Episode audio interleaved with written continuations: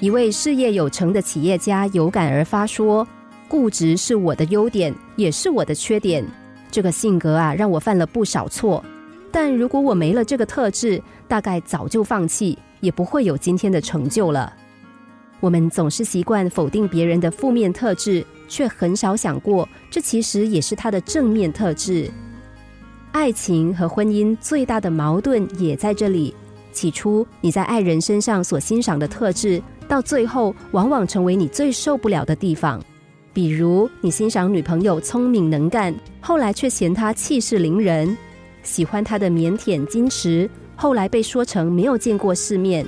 美艳动人，被批评是招蜂引蝶；对你嘘寒问暖、关怀备至，最后变成了唠叨啰嗦、管太多。再比如，你喜欢男人忠厚老实，后来却发现他个性软弱，有点瞧不起他。你觉得他充满男子气概，很 man，让你很有安全感，但后来却发现他做事冲动，让你很没有安全感。他的幽默机智、风度翩翩，让你大为倾心，但最后却因为他太有女人缘而让你忐忑不安。正所谓有一好没两好，优缺点它就是一体两面的，就看你选择看哪一点。医院里的护士阿芳的做法就值得效法。有一次，她和先生吵架，又气又恼，心里不时涌现先生的缺点。比如每天工作到很晚才回来，很自私，经常碎碎念，实在有够烦，爱唠叨。他老是把东西随便乱放，从不归位，真的是懒散。每当他抱怨起先生数落他的不是的时候，他就强迫自己在笔记本上写他的优点。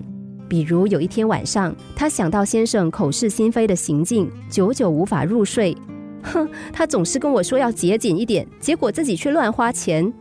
就当他愤愤不平的想着的时候，忽然意识到这是在折磨自己，于是他从床上爬起来，拿起笔记本写下了解毒药方。有一次我撞到了新车，先生只是轻描淡写的说：“意外总是有的，不然要保险来干什么？”唉，他实在也不算太坏，有些男人可能早就发飙了。这个处方帮阿芳从更宏观的角度去看先生。他了解到先生有好的一面，也有坏的一面，就跟其他人一样。于是阿芳给自己泡了杯茶，坐下来细品，同时回想先生的种种。